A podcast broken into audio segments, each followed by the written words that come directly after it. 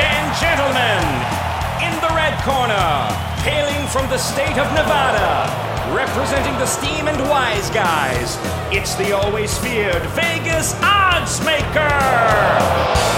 And in the blue corner, the crowd favorite from South Florida, Mark Winning Picks Lawrence. And now, let's get it on! Against the spread, Winning Picks with Mark Lawrence. Welcome back, everybody. Once again, this is Mark Lawrence along with Victor King as we're now into the second half of the 2019 NFL football season. And with that, the college football games just revealed their college football playoff polls this week. We're going to get into that and a whole lot more on this edition of Mark Lawrence Against the Spread. And with that, I want to welcome our co-host Victor King from King Creole Sports. Victor, how were you doing and how was your week overall last week? Pretty good. Doing pretty good, and an overall pretty good weekend as well. Our service went 4-2 over the weekend in college football and NFL over-under plays. It's been a nice two-week run for us, 10-3 overall. The highlights were the Sunday NFL Game of the Week winner on over the total in the Tampa Bay Seattle game.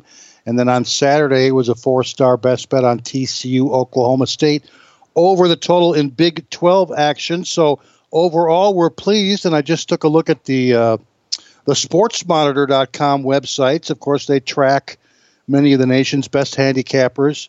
And guess who's number one in college football winning percentage for the season? That would be King Creole at 11-4-1, 73%. The next highest handicapper is at 64%. We've been very selective in college football with the over-unders, but now 11-4-1 on the season. We're very pleased with that and looking forward to moving on to another winner this week. And speaking of winners this week, Victor, there should be a lot of them on tap. We've got a busy weekend in college football, showdown games, a couple of premier showdown football games, which might be billed possibly as games of the year. Obviously, bowl teams going toe-to-toe, National Football League. We're now, like I say, into the second half of the football season. We'll discuss who would be in and who would be out in the playoffs in this portion of the show. But let's get to what it is we learned about the football card last week, Victor. And I think right at the top of the segment here, I think I'll start it off with what we learned is sometimes making a coaching hire is not always in the best interest of a football program. That became apparent when Florida State hired Willie Taggart from Oregon to take over that football program to help bring them back to their glory days, if you will. And a little bit suspect I was, and this is not me throwing grenades after the fact, but I think if Florida State had done their homework, you know, they would have seen that Willie Taggart in his previous stops was famous for his football teams being highly undisciplined. His two previous years, his teams led the nation in penalties, and Florida State was right there again that way this year. So they sort of got what they asked for. I don't think they did their homework. And because of that, Willie Taggart is now looking for a new job. So too is Florida State. And I don't know who that head coach will be. And word is Bob Stoops is not interested in the job. It seems like it would have been a great fit for Bob Stoops in that program. That would have been a big shot in the arm, but we just wonder who will be next in the world of college football head coaching changes. And I'm sure, Victor, between now and the end of the season, we will see a coaching change or two. And we talked about Taggart being on the hot seat earlier this season on the podcast. To me, it kind of represents something that's dark in college football, and there's this new benchmark for urgency and a new level of what some can interpret as a fiscal insanity, in that he was canned just 21 games into his tenure in Tallahassee. I know the record was 9-12, which is bad by A, most Power 5 school standards, and B, quite bad by Seminole standards. The sign that his hire was a mistake was there from his first game way back in 2018. It only intensified from there in regards to Taggart. So on one hand, I know that he was on the hot seat, but this benchmark for urgency causes a little bit of concern for me. But on the flip side, I do want to throw out what I consider to be a feel-good coaching story in college football. And For me, it's my man PJ Fleck up there in Minnesota, a guy who's done wonders for the Golden Gopher program, improving from 5-7 to 7-6 to the current 8-0 in his 3-year period. In fact, Minnesota is so happy with his progress that he just signed a 7-year extension yesterday, taking him all the way to 2026 as the Minnesota head coach. And I've been, watching a lot of Big Ten games on TV this year. And to me, watching him on the sideline, Mark, this guy, if you ask me, is the sharpest dressed, baddest ass coach in college football. He wears that button-down, crisp white shirt. He wears that Minnesota maroon and gold color tie that's not quite tied all the way up to the neck. He's got that shaved, bald look going, got the cool-ass shades looking, and he's got the athletic pullover. To me, like I say, this guy is one of the sharpest-dressed coaches in all in college football. Congrats to the extension. I know they haven't played anybody. They don't have a signature win. We'll see how good they are this week when they take Penn State on, another matchup of undefeateds. But I like what he's done to Minnesota. He's done a terrific job with that football program, and in fact, the college football playoff rankings were revealed on Tuesday night, and Minnesota found themselves in those rankings, albeit number 17, and I'm sure the strength of schedule played well into that, and they can take care of that ranking themselves this weekend by knocking off Penn State. They would vault themselves well into the top 10 by doing just that. So I don't think PJ Fleck is worried so much about where he is right now, and neither should any team in the top 25 rankings be worried about that, because as we've seen in the past, since they've been doing college football playoff rankings, they change wildly from the first poll to the final ending poll, and we will see different teams other than those top four teams that made it here this year. I think the thing that surprised me perhaps the most, there were two things, Victor. My first take on what I saw on the poll rankings last night is, number one, who does Oklahoma State know to get inside the top 25? Are you kidding me? Oklahoma State? I mean, that's a name and reputation vote if ever there was one. This team has lost 3 football games this year. They won a couple of other very close call football games. I don't know what they did or what they saw or thought about that. I guess they may stay there when they beat Kansas this week, but I thought that was a little bit head-scratching. And the other thing to me was a little bit head-scratching is the fact that we saw the nation's defending national champion, the nation's undefeated defending national champion, who has done nothing wrong this year other than play one close-call game, not make the top 4 in the college football playoff rankings. That snapped a streak of 25 straight polls in which Clemson has not been in the top 4, and I think that will only fuel Dabo Swinney in this football program here.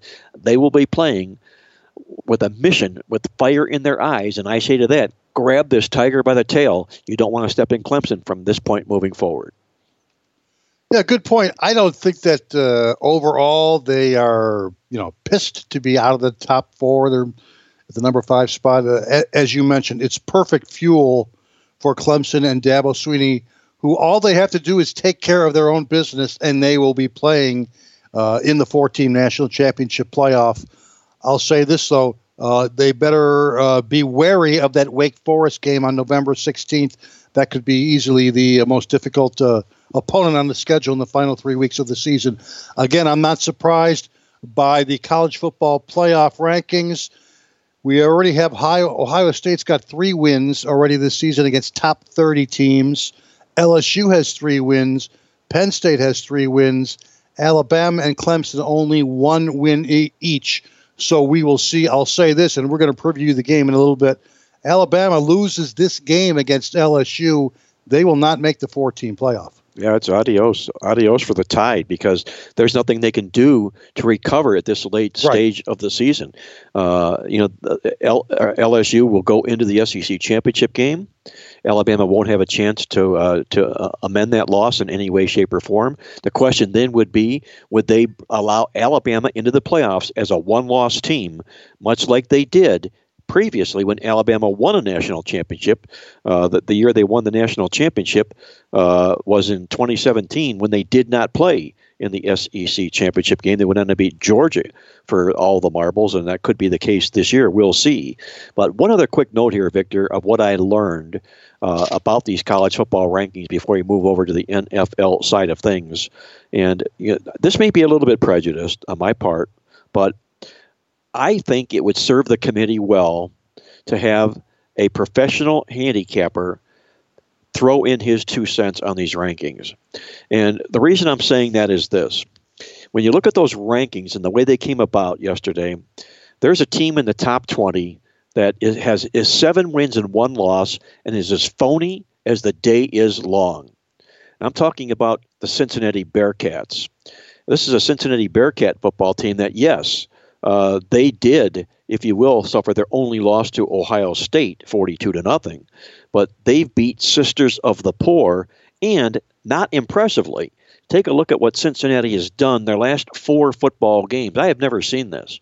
They've won 4 straight games in a row and have been out-yarded in each of the 4 football games by 151 yards against East Carolina last week. This is a football team that is unraveling at the threads, does not play competitively on the field, head-to-head against opponents, but because they are a one-loss team, they make the top 20 rankings here. And I think when I say from a handicapper's perspective, I think it's more from the standpoint of what are the teams doing statistically, not just their win-loss record and what their record is on the scoreboard. Everybody knows Cincinnati is 7-1. What they don't know is they're about to implode. They're going to host Connecticut this week, and we've written up this game in the midweek alert. So you might want to read what I wrote about this particular game coming up in the midweek alert. About the Cincinnati Bearcats, but and they'll probably beat, and they should beat. I mean, my goodness, they're 35-point favorites this week against UConn. So they win the game, they'll be 8-1, and they'll still appear in the rankings. But they're going to eventually unravel down the road here when they play Temple and they play Memphis in their last 2 football games, yes. And that's where everything could come to an end for the Cincinnati Bearcats. That's a little bit of a half-ass rant about my take on the college football playoff rankings from yesterday, but I had to mention that nonetheless. You're tuned in to Mark Lawrence Against the Spread, the nation's most popular sports handicapping talk show. And with that, Victor, let's switch it over to the National Football League side of things and ask you what it is that you learned in the National Football League from what you saw last week. Well, I finally learned that, there can be a week in the NFL in which 67% or more of the games can indeed go over the total. That was last week, easily the highest scoring week of the season in the NFL. 10 out of the 14 games ended up going over the total. That's 10 overs, 4 unders. The average points scored last week, 47.5. That was the highest scoring average of the season, excluding week 1, which was 48.5, but a big week if you were an over-better in the NFL. The majority of our plays were overs as well. So, a good day for overs. We're almost right flat down the middle again for the season in the NFL. 65 overs, 69 unders on the season.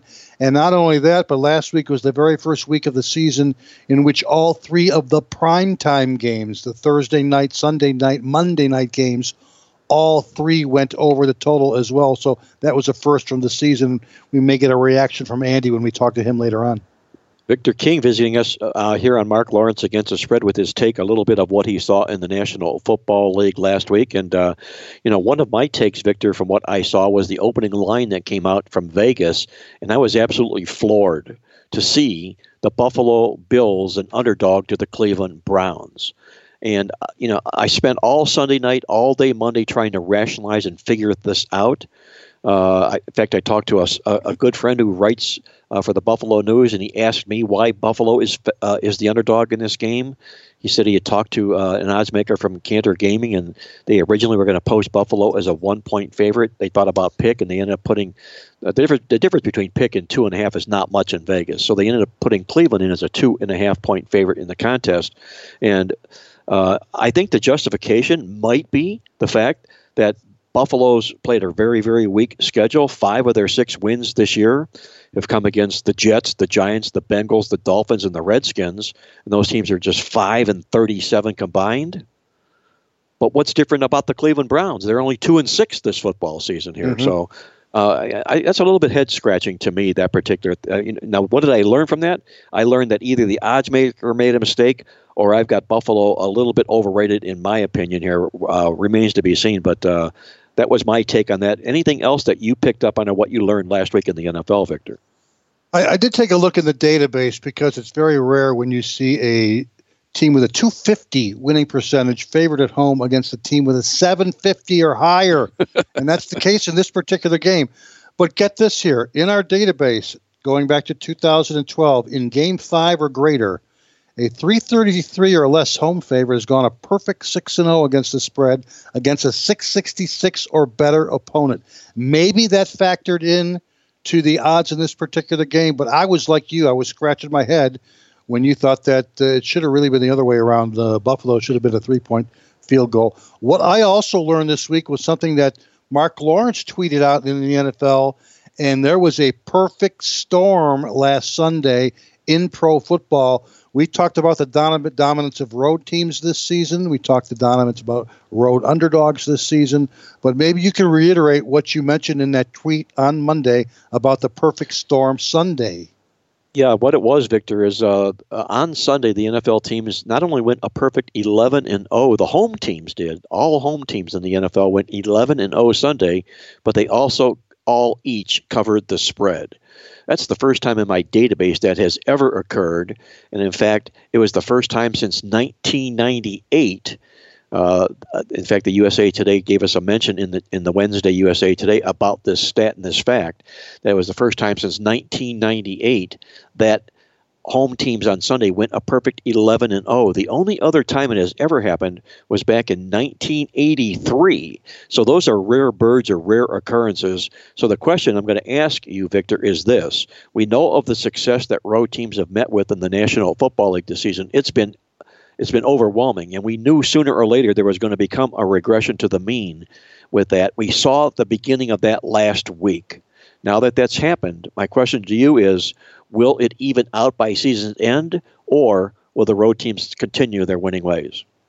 I think the road teams get back to their winning ways. You're going to see a lot of people playing the home chalk this week, and you know what happens when we get people all loading up on one side. It's the other side that usually hits.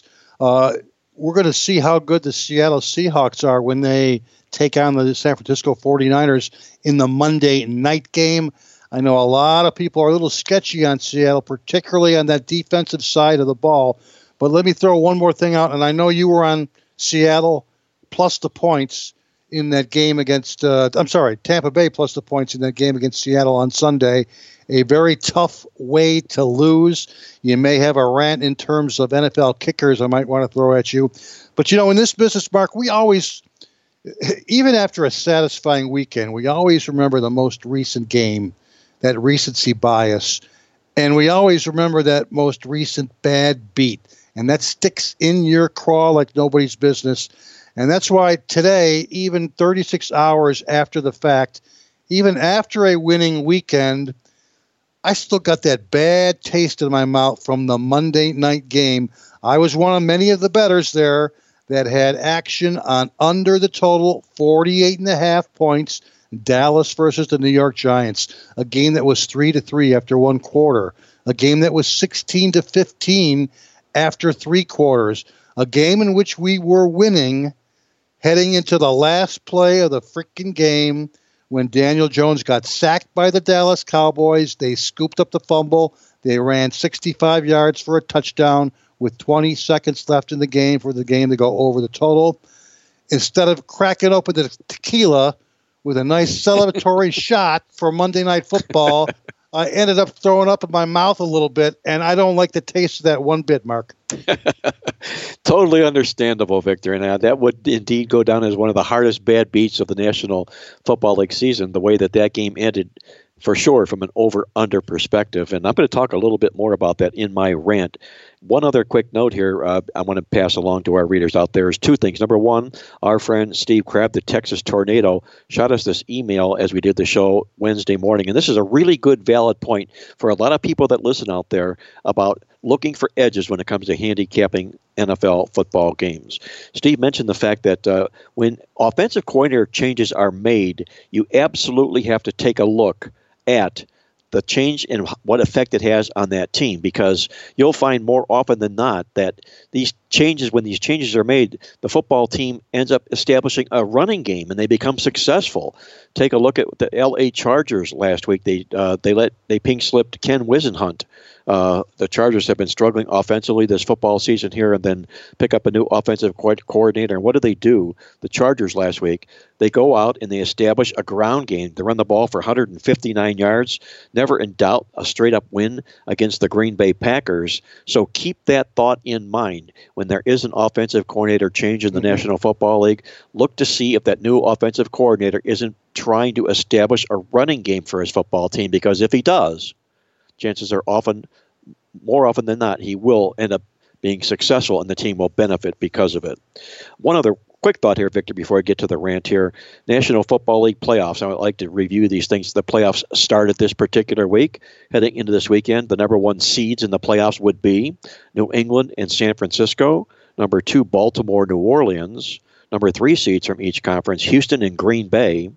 Number four, Kansas City and Dallas. Number five, Buffalo and Seattle. And number six, Indianapolis and Minnesota, with Pittsburgh and the Rams on the outside just looking in at the playoffs as they're evolving this week. And with that, Jeff, if you would, let's take it over to our rant as we get onto the rant for this particular week. And now, this week's rant from Mark and Victor. All right, we touched on this just a little bit earlier on in our opening segment here, and it was about the Seattle-Tampa Bay football game and the missed field goal that the Seattle kicker had. At the end of the very end of regulation, he had a 41-yard field goal to win the game. Seattle wins by 3. Everybody that bets Tampa Bay takes the money and goes home and feels good. I was one of the people with Tampa Bay who had the game, didn't take home the money, and didn't feel good. And in the end result of what happened on Sunday was this. In the Superbook contest, we had 5 plays. We went 2 and 3. A bad day is a bad day is a bad day. But when all 3 of your losses revolve around place kickers that missed field goals or missed extra points and prevented you from going 5-0 instead of 2-3, it makes me furious, especially when you had those teams. And my question to you, Victor, is this. If you own a donut shop, you're there to sell donuts. You're not there to run out of donuts and tell people to come back when we got a new supply of fresh donuts. When you're a place kicker in the National Football League, you have one job and one job only, and that's to kick the football through the uprights. You don't run around. You don't tackle people. All you do is kick the football through the uprights.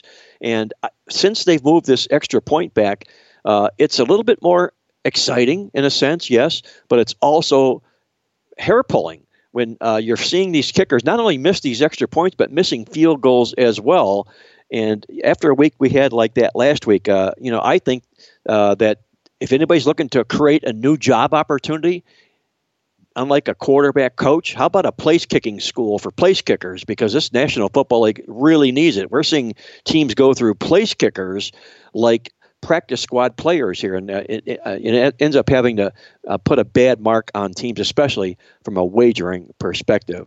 Now, that's my take, Victor, on a little bit of a rant. I don't know if you've got anything else that you want to go to as far as our rant section goes on this show today. New England's already down to their third kicker of the season, and my own personal thought is that it'll never happen. I know that, but the NFL should seriously consider getting rid of kickers. They're no longer relevant in the modern game of football. Every time a game is decided by a last-second field goal, make or miss, I go back to discussing it with my dad when I was a kick, and that is that kickers have no place in football. You know, football fans, they're conditioned to accept kicking as part of the game in that they never give it a second thought. But really, why? In a game built on throwing, catching, and tackling, does a random player who has nothing athletically in common with the rest of his teammates have such an outsized chance to determine the outcome of the game? Even NFL head coaches admit they have no idea what they're looking for in a kicker. And any NFL head coach could probably tell you everything about every other position on the field except for one, kickers. And to me, that's proof enough that they don't belong in today's game. Well, if I had to take a poll, Victor, I'd start in the city of Chicago when it comes to place kickers, and I'm sure they'd be behind us. Cody Parkey! Yeah, no, senor! Oh, no! Papa! All right, guys, that's going to close out our opening segment here on the show. Don't go away. When Victor and I come back, we're going to take a look at our college football game of the week, and what a beauty we've got on tap, the big showdown game between Alabama and LSU, when we're back with more here on Mark Lawrence Against the Spread.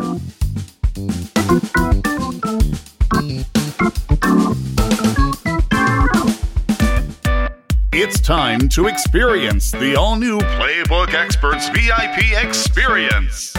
Only the Playbook Experts VIP experience offers We Pay the Juice, conflict game notices, tokens bonuses, SMS alerts, and genius game alerts. It's the only customer experience of its kind. To find out more about becoming a Playbook Experts VIP, log on today at Playbook.com or call toll-free for more information at 1-800-PLAYBOOK. Become a VIP this football season with your Playbook Experts VIP member. Alrighty,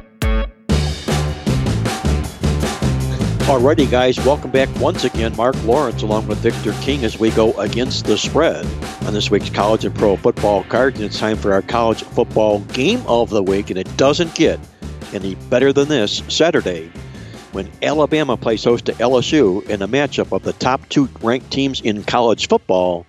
Victor, how do you see the Tigers and the Tide shaking out this Saturday? 3:30 Eastern kickoff. Alabama opened up a 6-point favorite. I'm seeing them at 5.5 as we record the podcast on Wednesday morning. Over-underline opened at 66. It's come down a point to 65.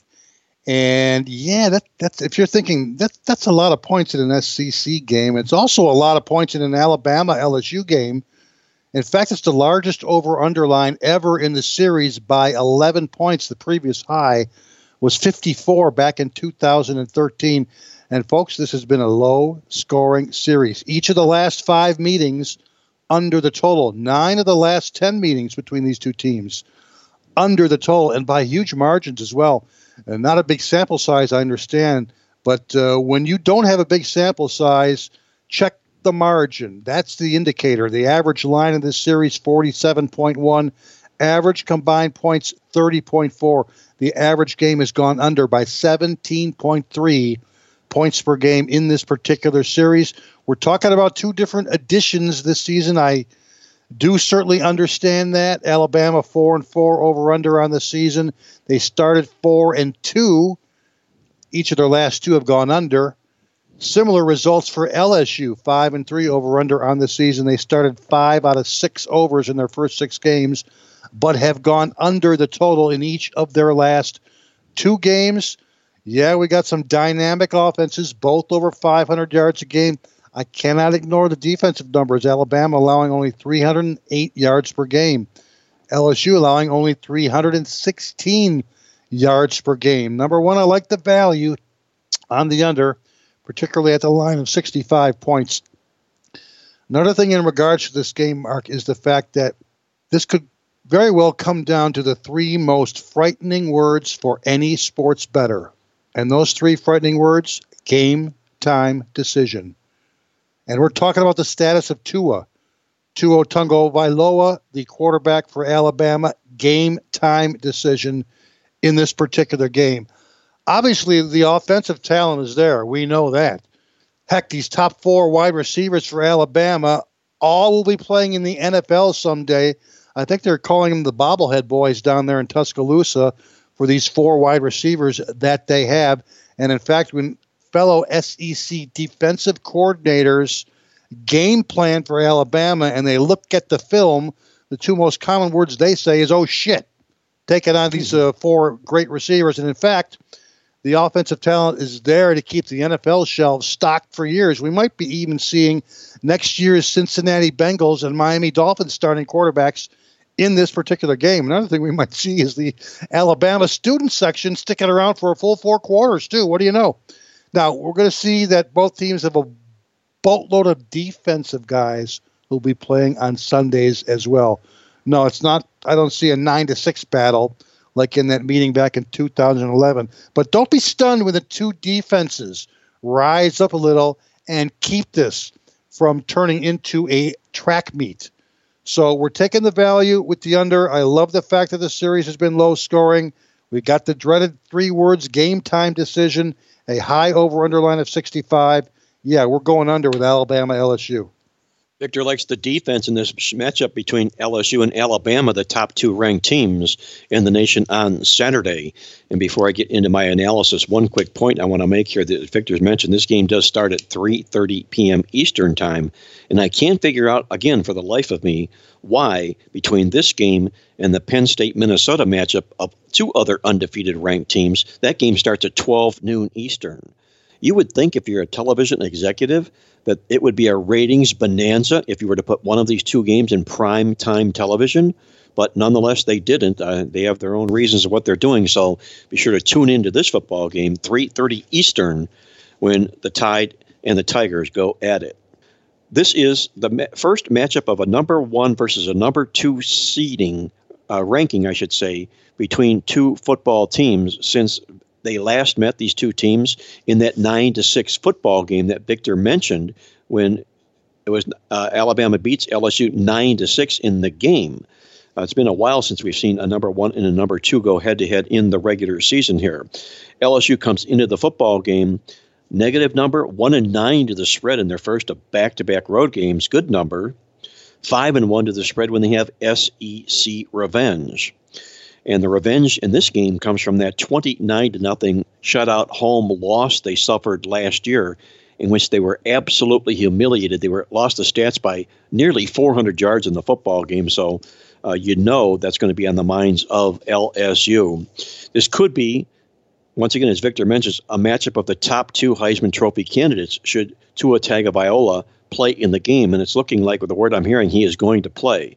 That would be Joe Burrow, the LSU quarterback, and Tua from Alabama, and that would be a showdown showcase just to watch all in itself. Bama has dominated the series of late, winning the money 5 of the last 6 times. Bama has also won the money 6 straight games in a row against undefeated football teams. Nick Saban himself, in matchups of undefeated versus undefeated teams, he's gone 18-8 against the spread in conference games, just like this particular game happens to be. The negative for Alabama in the game is you don't find them in this price range very often. When I say that as anything less than a prohibitive favorite, when they've been favored in Southeast Conference games by single digits, less than 10 points, they're just 3-10 against the spread. So they haven't really stepped up to the table and delivered in roles like this. I'm going to close this out with our incredible stat from the Playbook Football Newsletter this week. And what it basically says is this. And I looked this up and I did it in my database, and I was astounded at what it is that I found. Since the AP rankings, you go back to 1981, when you've had a matchup of a number one team versus a number two team in the regular season in the AP polls, when the number one team has been the underdog, as is the case here with LSU, the number one ranked team in the nation in the AP poll, the underdog in these matchups, they've been 8 times they've dressed up as an underdog, the number one ranked team is. They've won the game straight up all 8 times, the number one undefeated dog in these number one AP battles since 1980. With LSU playing with this humiliating revenge from last year and owning the better offense and the better defense in the football game, I'm going to grab the points with the Bengals in a game I see coming down to a field goal. I'll take the points with LSU. Don't go away, guys. When we come back, Victor and I, we're going to tear down our NFL game of the week. We've got a pretty good matchup involving 2 possible playoff teams. We'll do that and hop out to Las Vegas to get the Vegas vibe from our good friend Andy Isco when we're back with more here on Mark Lawrence Against the Spread.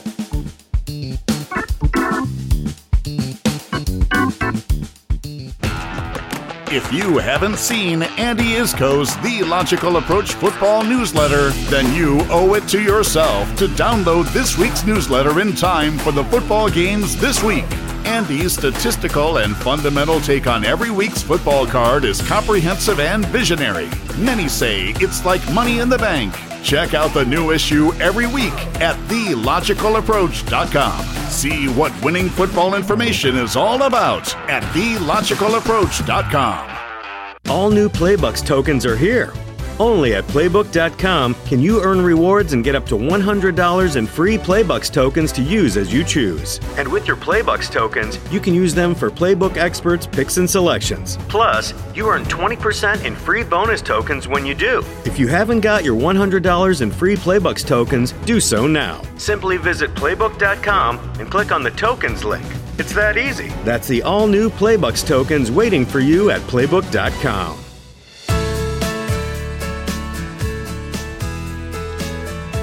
Hey, welcome back, everybody. This is Mark Lawrence along with Victor King as we go against the spread on this week's college and pro football cards. Let's hop over to our NFL game of the week. We've got a dandy of an intra-conference matchup when the LA Rams invade Pittsburgh to take on the Steelers. Victor, how do you see the Rams and the Steelers making out this Sunday? Well, the early action is definitely on a low-scoring game. It opened 45.5. It's down to 43.5. There's a couple of 44s out there in this particular non-conference game. It's one of only two late afternoon kickoffs in the NFL. Remember, this is that week of the season in which six teams are off because of the bye, so it's a significantly reduced week of the season in the NFL. This is one of the only two late afternoon kickoffs, and both teams come in with, 3-5 over-under records on the season. For the Rams, average line 50. Average score in Ram games, 48.5. Average game under by 1.5. For the Steelers, their average line this season has been 44.5, and the average Steeler game is finished at 43.1. Now, this game jumps out at me as a Rams fan for number one reason, and it's the lowest over-under line for a Rams game since late in the 2017 season. Back in November, they had a line of 42 versus the New York Giants in the 2017 season. So this is the lowest over-under line in 36 games for the LA Rams. And no, they don't quite have the offense that they did last season, but the defense is showing some really, really nice signs of improvement.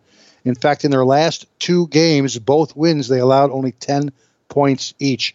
I know we got a number 11 versus a number 12 on defense this season, both teams allowing less than 22 points per game. And as road chalk, the Rams were a dynamic under team last season. In fact, dating back to the beginning of last year, the Rams have gone 1-8 over under in the last 2 years as road favorites of greater than 2 points. For the Pittsburgh Steelers, if this were 2000 through 2017, and it's a Pittsburgh home game, I would automatically be on the over.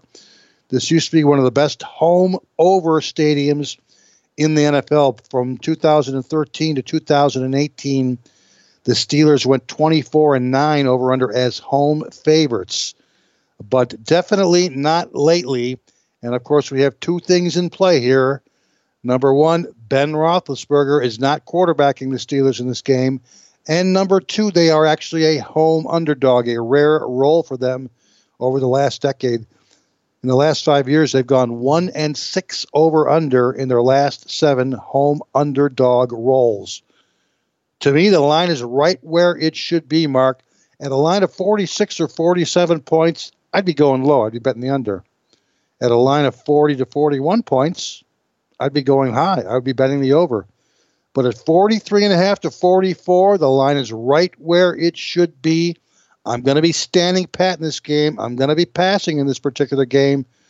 There's a handful of other NFL games that we feel much stronger about, but we're going to stand pat and pass in terms of the total, although I'm sure you have something in regards to the side there. Victor says he's going to pass. He'll watch the over-under totals. If he sees 46, he'll go under. If this thing drops closer to the 41 or 42 range, which probably only weather would dictate that, he'll look to the under. But right now, it's an official pass on him for the total in the football game. The Rams come into this football contest with a week of rest after having played in London. And the reason I'm bringing that up is this, guys. In the 2019 Playbook Black Book, we have an article, I bet you didn't know, article in there called My Favorite Memory. A big Merle Haggard fan I am, and I titled it after him.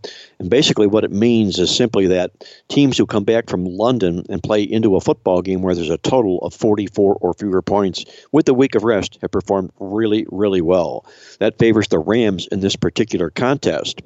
They are, however, 0-4 straight up and to the spread the last four games in this series, having been outscored 102-26 in those four football games. The Rams also just 1-8 straight up, 1-7-1 to the spread against 500 or better teams that reside in the AFC North. The Pittsburgh Steelers come into this football contest here feeling pretty good about themselves right now at this stage of the season. They've rebounded from an 0-3 start. They've won their last three games and are now deeply in the run in the AFC North to catch the Baltimore Ravens for the top spot. Pittsburgh 8-1 to the spread at home, with a 500 or better record when hosting a rested opponent.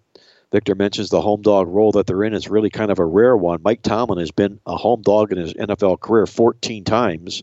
He's only lost to the spread twice. 6-1 straight up and to the spread at home against the NFC West is Mike Tomlin in his career. Also, Pittsburgh 5-1 to the number the last six games against the NFC.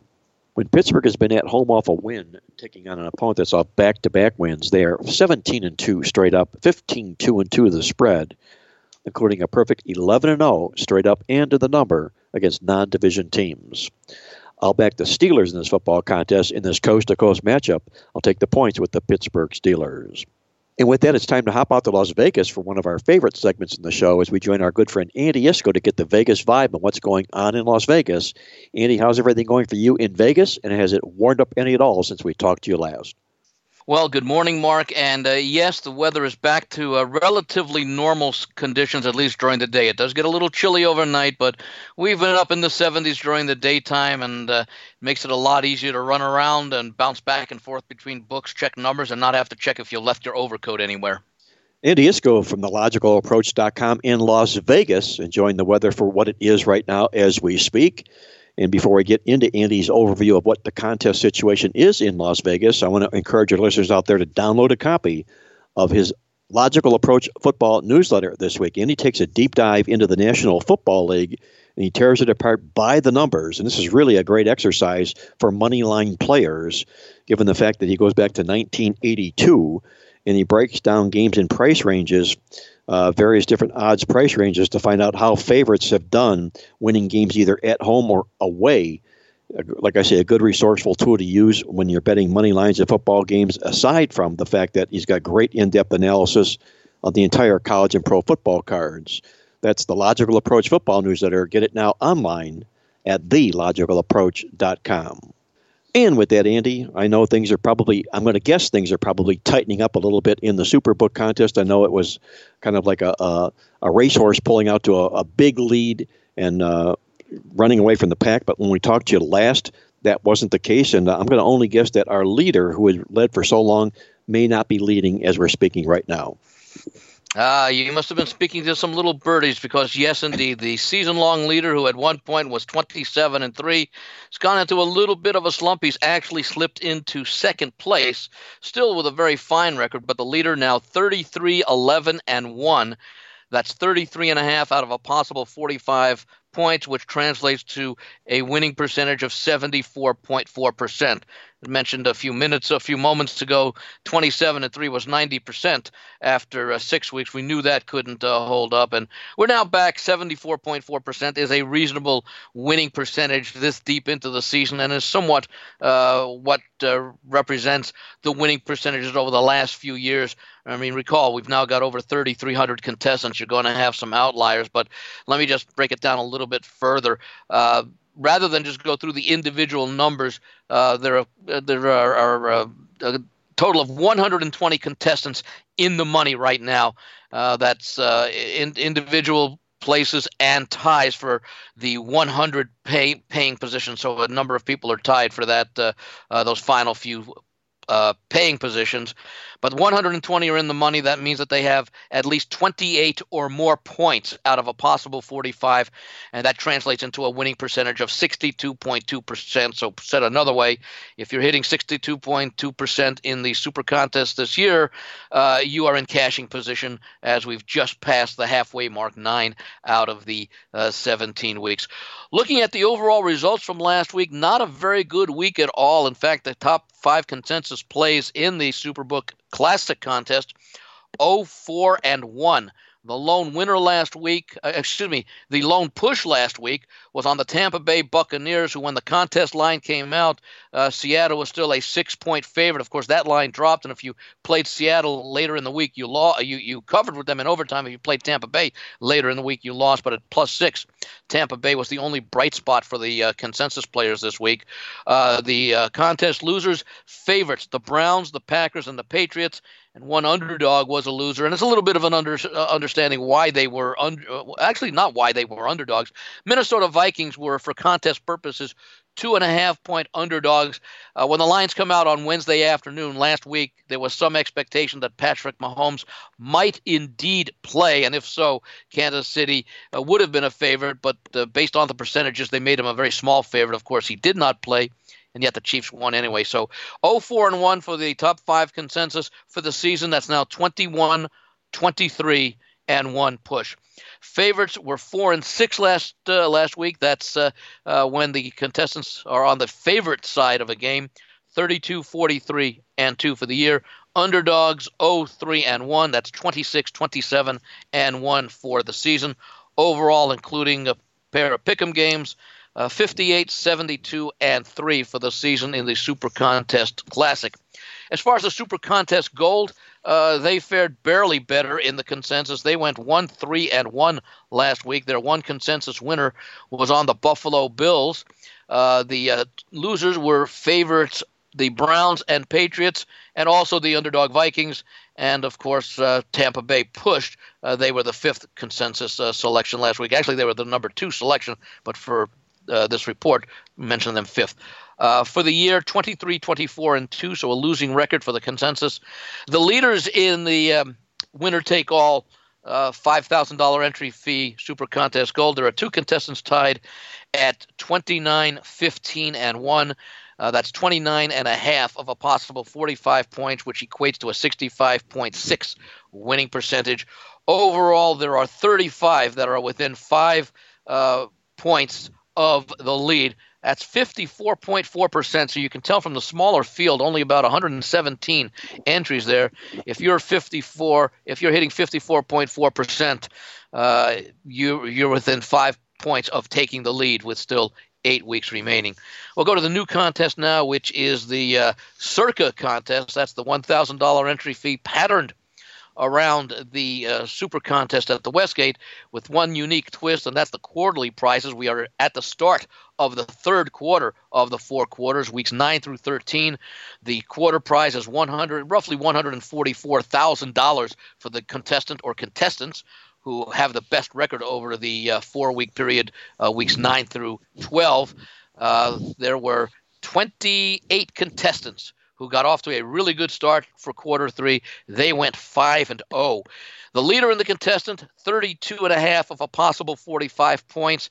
That's close to what it is in the Westgate contest, 72.2% for the lead. There are 2 contestants, a half point back, another 6 contestants, a game and a half out of the lead, and 2 more at 2 games out of the lead. As far as last week, the consensus was 0-5. Here again, we saw 3 favorites, the Colts laying 1 at the Steelers, the Browns laying 3.5 at the Broncos, and the Packers laying 3.5 at the Chargers. Those were consensus losers among favorites. The underdogs that failed to come through, I was really surprised that this was such a popular pick. The Jacksonville Jaguars were one of the top picks last week. They were getting 1.5 in the game at London against the Texans, and that unusual game between the Chiefs and Vikings where they had to make a line. They made the Chiefs a 2-point favorite. The Vikings were actually the number 1 overall consensus pick in the Circa contest. They were a loser as well. So 0-5 for the week, 20 23-2 for the season. As far as the favorites go, 34-37 with one push after going 4-5 last week. The underdogs had been doing very well. They still have a winning record despite going 1-4 last week overall, 34-26 with one push, including or considering the pick'em games and the games in which there were even splits. There was one such game, 68-64-2 for the season. And finally, for the Golden Nugget contest, that's the contest that combines college and pro football, sides only, no totals. You make 7 selections a week. There are 2 leaders atop the contest. After 9 weeks of play, a total of 63 picks have been made, and those 2 contestants have 42 of a possible 63 points. That works out to exactly 66.67%. There are 2 contestants a half point back, another contestant a point out of the lead. It's very tightly bunched. You've got, looks like about 18 contestants within 3.5 points of the lead in the Golden Nugget with 8 weeks remaining. Andy Isco joining us from TheLogicalApproach.com in Las Vegas with an overview of the current status of what's going on in the major contests in Las Vegas. And Andy, as you always do on the show, I know our listeners would like to know what line moves that you've seen from the Westgate from last week's early advance lines, if you will, and perhaps I'll look at next week's advance lines from the Westgate. I'll give you the honors if you would. Sure. Not a huge number of line moves, and we sort of see that at this time of the year. And actually, a lot of the line movement that does occur now does occur prior to the weekend's games, where we now have a database of, well, now half a season with which to gauge whether these lines are likely to go up or down. And a lot of the professionals will get involved early. We mentioned last week the game with New England and Baltimore turned out not to matter, but the Patriots were 6.5-point favorites when that line came out a week before the game. It got bet all the way down to 4.5 before it went back up after the Patriots game last week. Of course, it went down to 3.5, but we do see a lot of movement before. In fact, the Thursday night game between the Chargers and Raiders in Oakland, that game was pick. But prior to the game coming down on Sunday, before these this past Sunday's games were played, the Raiders had been bet to a 2.5-point home favorite.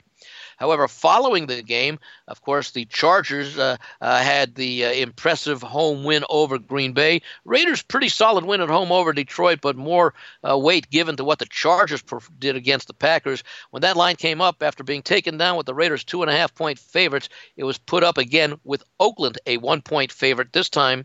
So a move of 1.5 from where it had been taken off, and yet the money has continued to come in on the Chargers. Chargers now a 1.5-point road favorite for Thursday night. Arizona at Tampa Bay. This has been an interesting one because the advanced line was Tampa Bay 5.5. Now that line, of course, was posted before Arizona played well in their home loss last Thursday to San Francisco, and Tampa Bay gave a great accounting of themselves, coming up short in overtime in their loss at Seattle. Tampa Bay, a 5.5-point favorite last week. There was no real movement on that game prior to Sunday. The line was reposted with Tampa Bay, a 6-point home favorite, yet that line has been bet down through the previous number, the early number of 5.5, to where Tampa Bay is now a 4.5-point home favorite. Giants and Jets. The Jets were 1.5-point home favorites in the advanced line. When the game came up, or when the line was reposted on Sunday afternoon following the Jets' loss to Miami, the game was posted at Pick'em, so an understandable adjustment. It was immediately bet up to the Giants, 2.5. Then the Giants, of course, played well for a good part of their game Monday night against Dallas, but came up short. And then when it was reposted, it continued to be right there at 2.5. So really no adjustment from what we saw from the Giants on Monday night. The Baltimore Ravens were a 10-point favorite at Cincinnati, of course, bye weeks last week. When this line came back up, the Ravens, following their win at New England, were reposted as 10-point favorites, or over New England. There was a home win for the Ravens. They were reposted as 10-point favorites, yet the early money has come in on Cincinnati. Ravens now 9.5, possibly looking for something out of the coaching change or the quarterback change in Cincinnati. Green Bay is an interesting game as well. They were 7-point advance home favorites over Carolina. They were bet down to 6.5 before the games were played this past weekend. After Green Bay lost at the Chargers and Carolina won their game against Tennessee, there was a 1.5 point adjustment with Green Bay, a 5-point home favorite. Got bet up to 5.5, then down to 4.5, and now has settled in at most places with Green Bay a 5-point home favorite. Just two more to really mention. Detroit at Chicago. The advanced line had the Bears 3.5-point home favorites. They were bet down to 3-point home favorites before the game was taken off this past weekend. When the line came back up after the Bears lost once again, an ugly effort for them against Philadelphia despite their second-half rally. Detroit competitive in a game that was close throughout their loss in Oakland. The Bears were posted right there at the 3 where they were taken down. However, the money has come in and actually pushed it below that key number where you can find the Bears now in many places, 2.5-point home favorites. And finally, the Miami Dolphins off their first win and what may be their only win of the season over the Jets. They are at Indianapolis. The advanced line in this game was 15.5. It was bet down slightly before the game was taken off to 14.5 by the Indianapolis Colts. Did cross somewhat of a key number of 14. When the game was reposted Sunday afternoon, the Dolphins had already pulled the upset. Jacoby Brissett was injured. His status was at the time was unknown as Brian Hoyer took over. So there was a 1.5 adjustment to the Colts, a 13-point home favorite. It's been bet down to 10, even though the current status as we are doing this podcast has Brissett listed as questionable due to the ankle injury. I guess the bettors are probably not betting so much on Miami, but they're probably thinking that in their opinion, Brissett is more unlikely than likely to play. And finally, the Rams 3.5 point road favorites at Pittsburgh. The Rams on their bye last week. Pittsburgh with dodged a late second field goal miss by Adam Vinatieri to hold on for a 26-24 win over the Colts.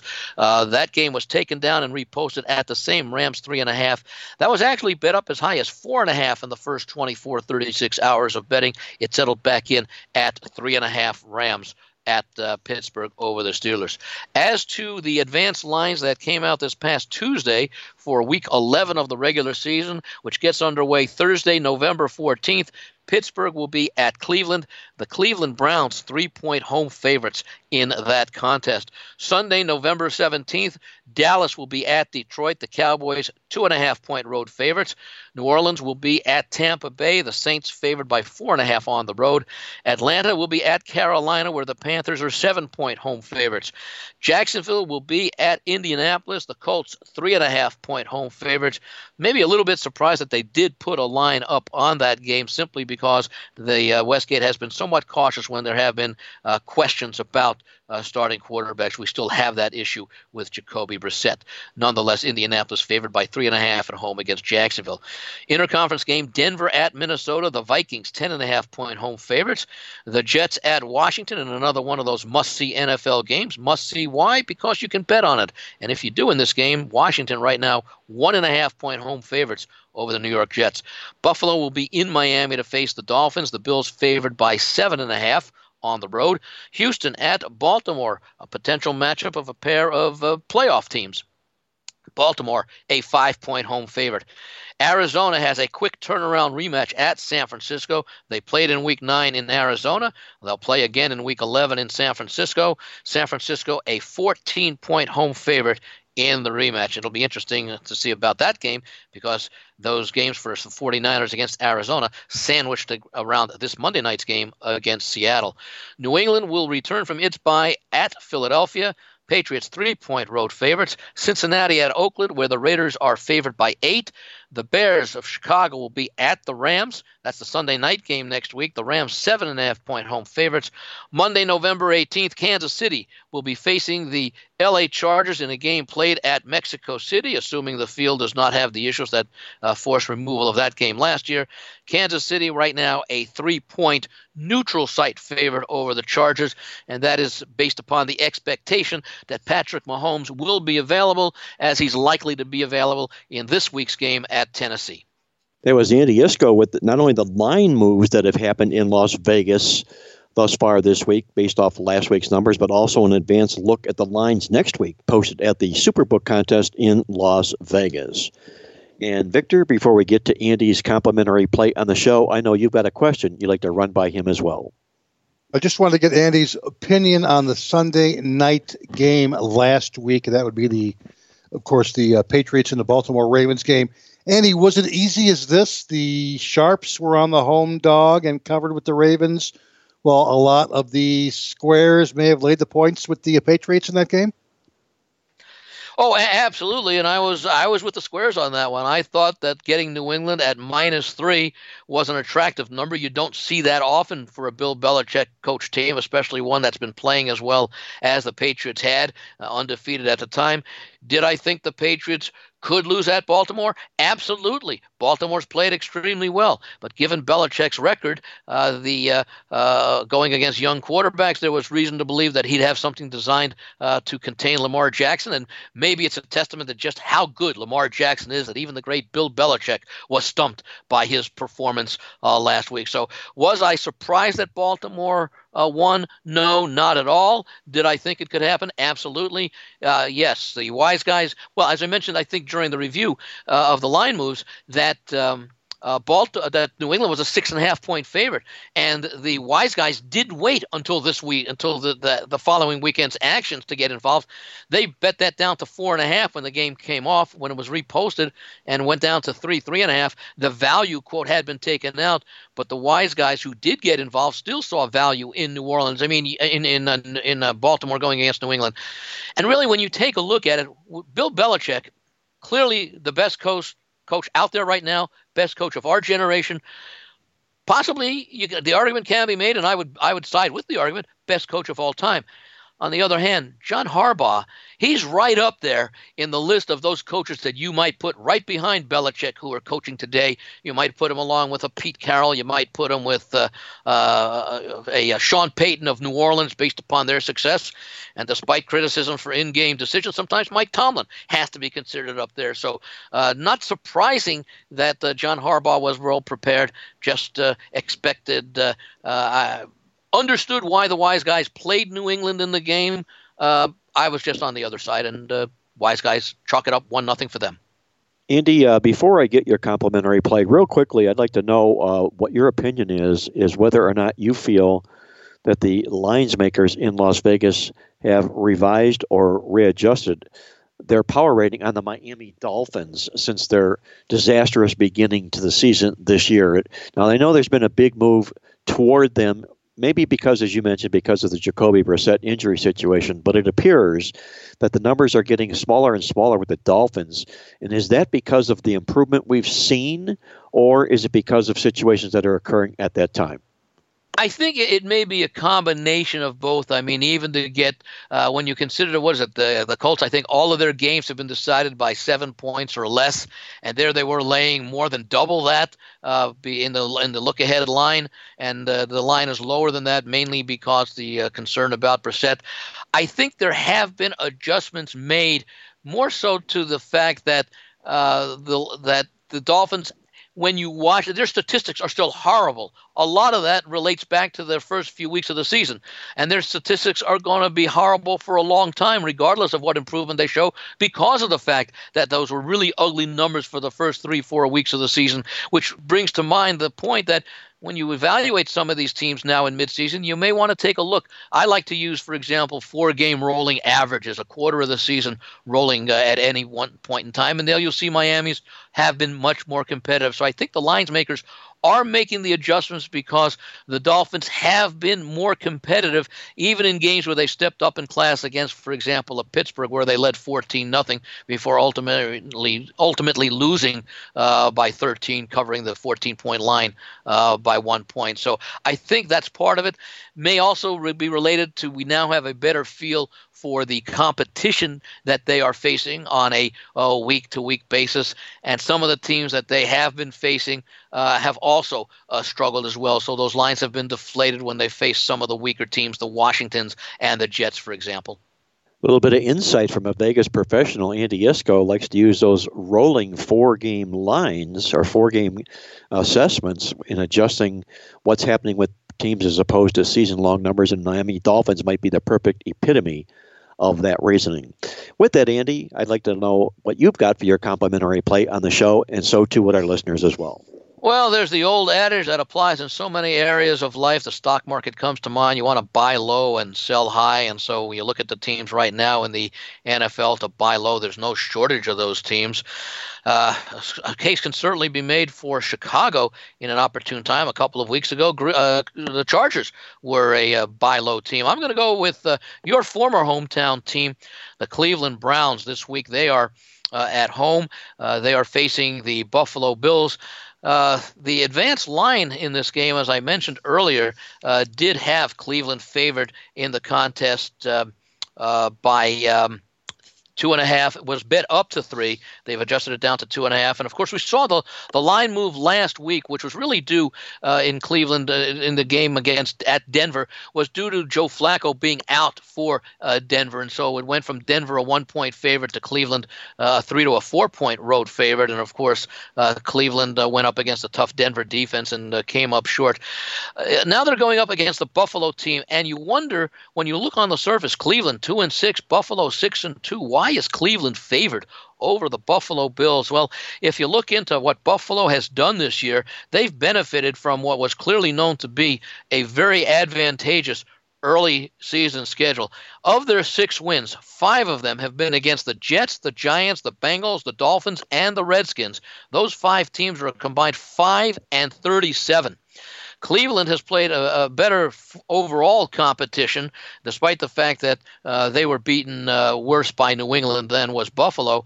But they did show their potential, winning on the road at Baltimore 40-25 in a game that was no fluke. They gained 530 yards of total offense in that win at the Ravens. And overall for the season, the Cleveland ground game has done very well, averaging 5.2 yards per rush. The alarming concern for Cleveland is their -8 turnover margin. So the Browns have talent. The coaching staff, the quarterback Mayfield, they've come under a lot of criticism. But one other thing here, and the reason why they're favored, I think, is that the lines makers understand how stats and records can often be very misleading, because you would normally think that Buffalo would be if not a field goal favorite, at least a 1.5 or a 2-point favorite, considering how these teams have played. But one thing to keep in mind, and one thing that adds to my negatives for Buffalo this week, is they're playing their first road game since week 5 of the season. We've seen a lot of situations where teams have played a lot of games away from home over an extended period of time. This one goes back, we're in week 10 right now, and their last game was basically half of the current season ago. We've seen Tampa Bay and Oakland endure some very difficult situations. So I'm going to look for things to catch up with Buffalo this week. Josh Allen's not shown the kind of progress that he indicated he might show from his performance last year. So I'm going to go with an ugly team. The fact that they're favored does not concern me. In fact, I kind of like the fact that Cleveland's disappointed everyone thus far this season. Now I think is the time to be on them. And Disco on the Cleveland Browns this week. He'll make the Dog Pound fans in Cleveland happy with his choice on Cleveland this week over the Buffalo Bills. Once again, Andy, great job on the show this week. I'm going to wish you the very best of luck this week, and we'll look forward, as always, to visiting you next week here on Mark Lawrence Against the Spread. Mark, Victor, the best of luck to you and to all of our listeners as well this weekend. That was Andy Isco joining us from TheLogicalApproach.com in Las Vegas. And don't go away, guys. When we come back, we'll put the final wraps on the show. I'll share with you our awesome angle of the week, along with Victor and my complimentary plays, when we're back with the final segment here on Mark Lawrence Against the Spread.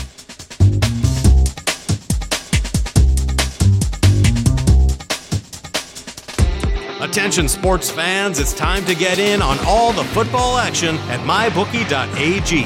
This industry-leading website is renowned for having the best odds and more betting options than any other sportsbook online. This is why Mark Lawrence only endorses mybookie.ag. Call toll-free at 1-844-900-2387 or go online to mybookie.ag to open an account and start winning today. Get the odds you want and the fast payouts you need, guaranteed. That's mybookie.ag as in Apple and G as in games. Tell them Mark Lawrence sent you. Only the biggest. Only the best. Only at mybookie.ag. Sign up today. And now, the moment you've been waiting for. From the hot South Florida sun, it's Mark Lawrence with his awesome Angle of the Week. All right, guys, let's get to it. Our awesome Angle of the Week this week, we call it Military Matters. And what we're looking to do is to play against any college football military team as a favorite of more than 15 points if they faced a fellow military team in their previous game. Really simple. A military team off a military game, laying 15 or more points. We do that because these teams are just 2-8 against the spread, going all the way back to 1980. That becomes an 80% play against situation, and with that we'll fade Air Force when they take on New Mexico for our awesome angle play on the show this week. And with that, I'm going to hand it off to Victor King from King Creole Sports to find out what Victor's got on tap for his complimentary play, and also on tap at King Creole Sports this weekend. Victor, if you would. Absolutely, Mark. College football, 4-star over of the week. It goes in Saturday night action, and we'll see if we can maintain that number one ranking in college football winning percentage for the season. That selection will be available at the Playbook.com website sometime on Thursday afternoon, as will our 4-star over of the week in the NFL. Last week, it was Tuco who brought home the bacon again by a half a point. He had the Buffalo Bills over 23.5 points against the Washington Redskins. They barely got it in with 24 points. Tuco's gone 7-2 right now with his team totals. We're going to give him the week off in regards to the podcast here. And instead, we're going under the total in a game in which I don't anticipate a lot of people are going to be joining us on, and that's okay by me. And it's under the total Arizona versus Tampa Bay. That's the Cardinals and the Tampa Bay Buccaneers. Of course, both teams are off high-scoring results last week. So, again, it would not be a surprise to see some of the squares not joining us in this game. That's okay. We know the value in this game is on the under. A Arizona-Tampa series, which has gone 80% under the total in the last 10 meetings. Average points only 39.8 points per game. And besides, when I run all the various different scenarios and situations into our database, the under comes out as the clear-cut play. Number one, Tampa was the highest-scoring road team in the league last week. We know we were on them over the total against the Seattle Seahawks, in which they scored 34 points. With that said, in the last two seasons, non-division favorites who scored 34 or more on the road in their last game have gone 2-19 over under. That applies to the Tampa Bay Buccaneers this particular week. The loss to Seattle also went into overtime for the Buccaneers. In the last three seasons, NFL favorites off a road overtime loss have gone a perfect 0-7 over-under. That applies to the Buccaneers, who also come into this game against the Cardinals on a 4-game straight-up and ATS losing streak. This goes back to 2010 from the database. 1-9 over-under. Game 15 or less favorites of a field goal or more. That's Tampa, who entered the game off 4 or more straight-up and ATS losses in a row, when the over-under line is 41 or more points. And believe me, folks, I know Tampa is on a current 5-game over-the-total streak. However, the database tells us that NFL home favorites, all 5 or more overs in a row, have gone a perfect 0-7 over-under. On the flip side, Arizona lost as a double-digit dog in their last week. They did get the cash in that Thursday night game against the San Francisco 49ers. The database says that underdogs off a straight-up loss, but an ATS win in a game in which they were a double-digit dog, like the Cardinals, have gone 0-8-1 over-under in the last 3 years. The clincher for me, Tampa, great over team on the road, great under team at home, particularly as chalk. Tampa Bay 6-30-1 over-under as conference home favorites of a field goal or more. when the over-under line is 38 or greater. We're going to let the squares bet the over in this game. We know the value. We're going under the total Arizona-Tampa Bay. That's our free play of the week. Don't forget the Playbook newsletter, the midweek alert newsletter, which I believe, let me see here. Yes, a very, very nice run. I'm showing 12-2-1 midweek alert newsletter, last 5 weeks. Now's the time to get on board, and the totals tip sheet as well. But, again, our free play, Cardinals, Buccaneers, under the total. He's under the total in the Cardinals-Bucs game for his complimentary play on the show this week. And be sure to log on at playbook.com this weekend. For all of King Creole's plays, you'll be glad you did. Before I get to my complimentary play on the card this week, once again, I want to remind our listeners about the special offer from mybookie.ag. They're the only offshore sports book that I, Mark Lawrence, personally endorse. You can log on at mybookie.ag, sign up, use Playbook for the promo code. That's Playbook for your promo code to get a free sign-up bonus at mybookie.ag, or call them toll-free. The number is 1-844-866-2387. That's 1-844-866-BETS. A quick note here that our annual, once-a-year, $49 Fan Appreciation Weekend of Winners will kick off this Saturday. It will include every college and pro football release I make this is Saturday through Monday, all for just $49 complete, including our college football and NFL games of the week. You can log on at playbook.com or give the office a call toll-free for the $49 Fan Appreciation Weekend of Winners at 1-800-321-7777. And with that, let's get to my complimentary play on the college football card this week. We're going to take a look at the Louisville Cardinals and take the points against Miami of Florida in an ACC battle this week. Miami comes in off their big win over Florida State last week, knowing they're just 2-9 to the spread as favorites after taking on Florida State, including 0-8 to the spread as favorites of 4 or more points. And if you take a look at what Miami's done statistically thus far this football season here, they were plus 44 net stats in games played in October. You say that might be okay. Yeah, it might be okay. But if you take a look at what they were in September and combine the two, they're slipped 47 net yards a game since the beginning of the season in their play through October. They've been going backwards statistically, have the Hurricanes. Louisville comes into the contest here. Both teams need one win to become bowl eligible. The Cardinals playing with a week of rest. Head coach Scott Satterfield, who came over from Appalachian State to take over this program, is outstanding in his career on the conference road, where he is 17-5 straight up and 14-8 to the number, including a 14-2 straight up and 12-4 to the number when coming off a conference game. We'll wrap up the points with Louisville for a complimentary play on the card this week on Saturday. And that's going to put the final wraps on this edition of Mark Lawrence Against the Spread. I want to thank our co-host Victor King from King Creole Sports and our good friend Andy Isco joining us from Las Vegas from TheLogicalApproach.com.